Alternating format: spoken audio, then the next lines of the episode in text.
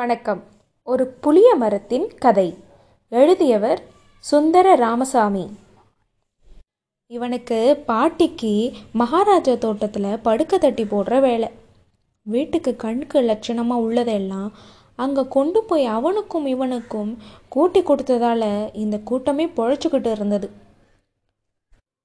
அப்பனுக்கு பெயரை கேட்டால் இந்த வாரம் ஒன்றா சொல்லி போட்டு அடுத்த வாரம் வேறு சொல்கிற நாயை கண்டா நான் என்ன அளவுக்கு பயப்பட போகிறேன். சாக்கடையை தோண்டாதீங்க அண்ணாச்சி, சாக்கடையை தோண்டாதீங்க, அகண்ட சாக்கடை, அகண்ட சாக்கடை என்று நாசியை பொத்தி கொண்டான் இசக்கி. இல்லை, நீங்கள் என்னமோ பொரிசாட்டு சொல்கிறதுக்கு வந்து போட்டேலோ. நான் பொரிசாட்டு சொல்கிறதுக்கு வரல அண்ணாச்சி. இங்கே ஒவ்வொருத்தனும் படுற பாடு அந்த கண்ணுலேயே இருக்குது. அவனை கண்டால் எந்திரிச்சு நிற்கணும், அவர் வேட்டியை உரிச்சு போடுத்தணும், சாலம் அடிக்கணும், தலைவர் வந்துட்டாரு போயிட்டாருன்னு சொல்லணும்.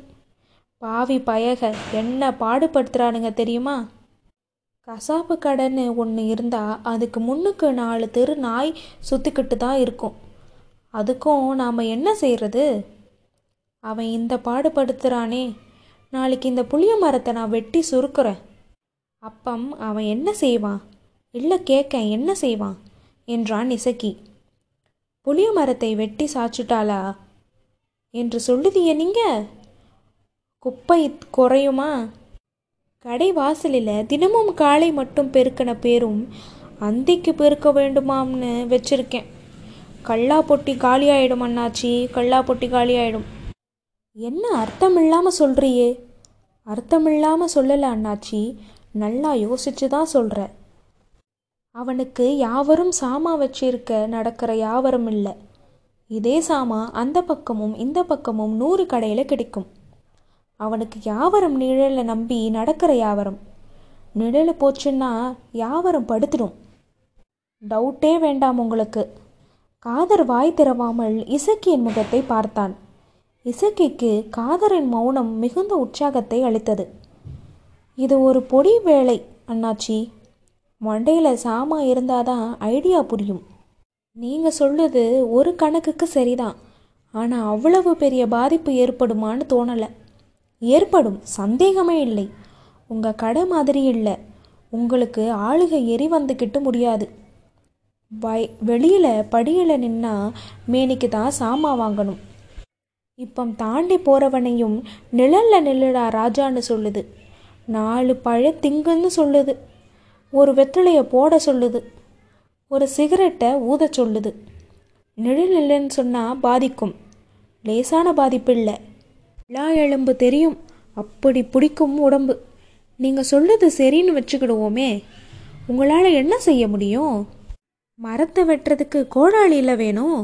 உங்கள் கையில் கிழட்டு பேனாதானே இருக்குது, அதை வச்சு மரத்தை குத்தினா நிப்பு சப்பு போயிடும். இசக்கி சிரித்து கொண்டே பதில் சொன்னான். அது சரிதான், கோடாளிதான் வேணும். மரத்தை வெட்டுறதுக்கு கோடாளியில் வேணும். உங்கள் கையில் கிழட்டு பேனாதானே இருக்குது, அதை வச்சு மரத்தை குத்தினா நிப்பு சப்பு போயிடும். இசக்கி சிரித்து கொண்டே பதில் சொன்னான். அது சரிதான், கோடாளிதான் வேணும். கோடாளிக்காரன் கையில் உத்தரவுச்சீட்டு இருக்கணும், அதில் முனிசிபால் தலைவர் கையெழுத்து போட்டு இருக்கணும். அதெல்லாம் சரிதான். ஆனால் என் கையில் இருக்கிற இந்த கிழட்டு பேனா இருக்கே, இது 4 வெள்ளத்தாளை கருப்பாக்கிட்டா நீங்கள் ஒரு நாள் கடை திருக்க வர பாதையிலேயே புளிய மரம் லாரியில் உங்கள் எதிர்ப்பால் போய்கிட்டு இருக்கோம். ஒரே போடா போட்டுட்டேலே என்றான் காதர். சும்மா வாய் வீச்சில், ஏற்கனவே விதையை விதைத்தாச்சு. விதைக்க வேண்டிய இடத்துல இனிமே அப்பம் போயிட கொஞ்சம் தண்ணியை ஊற்றுக்கிட்டு வரணும். 2 இலை விட்டதும் ஆடு கடிக்க வரும், விரட்டணும். அதுக்கு முன்னும் பின்னும் ஒரு சின்ன சோழி இருக்குது, அதையும் முடிச்சு போட்டு போகலாம்னு தான் இந்த பக்கமாட்டு வந்தேன். அந்த ஆளை காணலை. யார? இசக்கி காதர் முகத்தை பார்த்தான். முகத்தில் ஒரு ரகசிய பாவம் மிளிர்ந்தது. ஒரு தடவை ஏணிப்படியோரம் பார்த்துவிட்டு மீண்டும் காதர் முகத்தை பார்த்தான். தன் நாற்காலியை இழுத்து காதர் முன்னால் போட்டுக்கொண்டான். வேற யாரும் இல்லை, தாமுதான். அந்தரங்க மட்டும் ஒரு விஷயம் பேசுறதுக்கு இருக்கு. ஓஹோ, வேற ஒன்றும் இல்லையில. நேற்று ஜோசப் அண்ணாச்சி கூப்பிட்டாரு திடீர்னு. ராத்திரி 2 மணி இருக்கும். ஜீப்பு வண்டியை எடுத்துக்கிட்டு வந்திருக்கேன். அவருக்கு மச்சினன் அத்தான் கையோடு கூப்பிட்டு வர சொல்லியிருக்காருன்னு. என்னத்தை சொல்லுதிய? தட்ட கழியுமா? ஒன்றா போகிறதால நானும் ஜோசப் அண்ணாச்சியும் காண உபாரம் செய்து தங்கிறது. நமக்கு அது கூட இல்லை, ஒரு பிரியம். நம்மக்கிட்ட கலந்துக்கிட்டு செய்தா ஒரு சமாதானம் அவருக்கு. போகிறேன் அண்ணாச்சி, நீங்கள் இந்த சின்ன விஷயத்துக்கு விசாரப்படுறது எனக்கு குறைச்சல் இல்லை.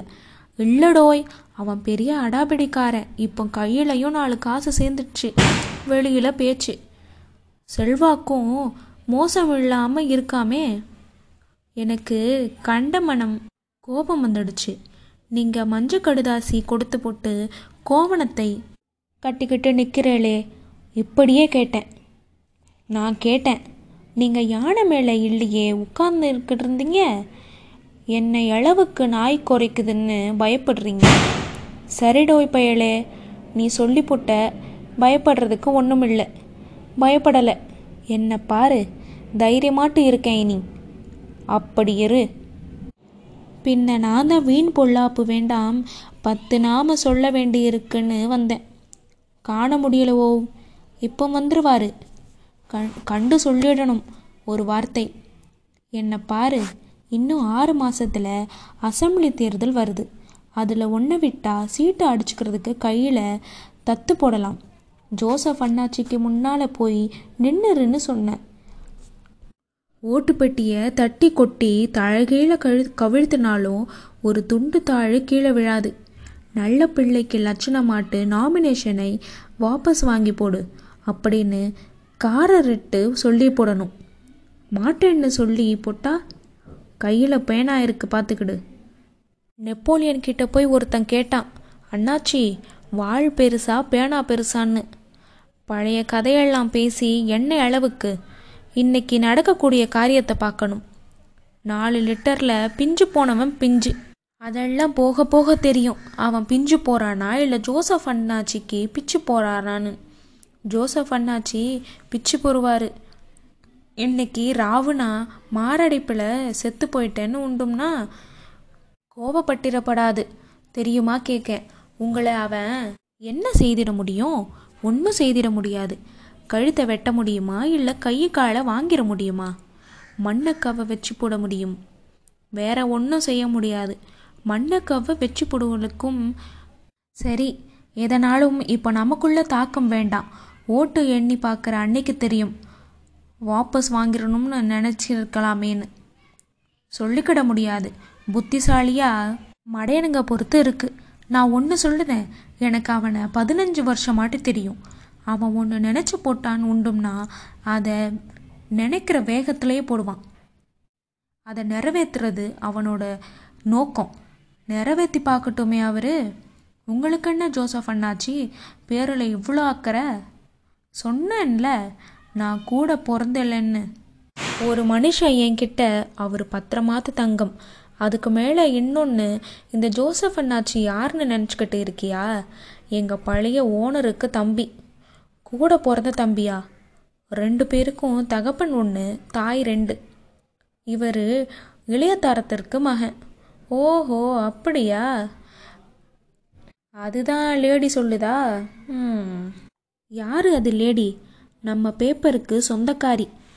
அவள் இன்னைக்கு காலையில் சொல்லுதா, தம்பி எனக்கு கொழுந்தன் தேர்தலிலேயே ஜெயிச்சு போடணும்.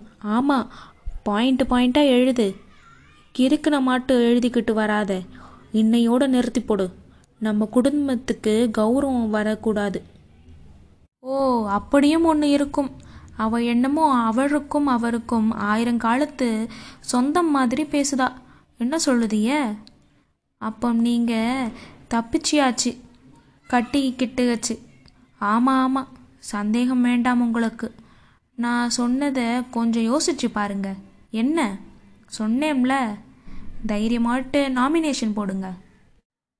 ஈஸியாக அடித்து எடுத்து போடலாம். ஒரு நான் ஜோசப் அண்ணாச்சியை உங்கள் வீட்டுக்கு கூட்டிக்கிட்டு வந்திருக்கேன். மேற்கொண்டு விஷயங்களை அங்கே பேசிக்கலாம். அது ரொம்ப யோசிக்க வேண்டிய விஷயம் அல்ல. 1க்கு 3 தடவை யோசிக்க வேண்டிய விஷயம். நல்லா யோசிங்க. இன்னும் 1 வாரம் டைம் இருக்குது. அப்போ நான் வரட்டுமா? உங்களை பார்த்து பேசிக்கிட்டு இருந்த சமயம் என்னென்னு ஓடி இருந்தது. வாரேன். இசைக்கு விடை பெற்று கொண்டு கீழே இறங்கி சென்றான். சாய்வு நாற்காலியில் சாய்ந்தபடி கண்களை மூடிக்கொண்டான் அப்துல் காதர். தொடரும்.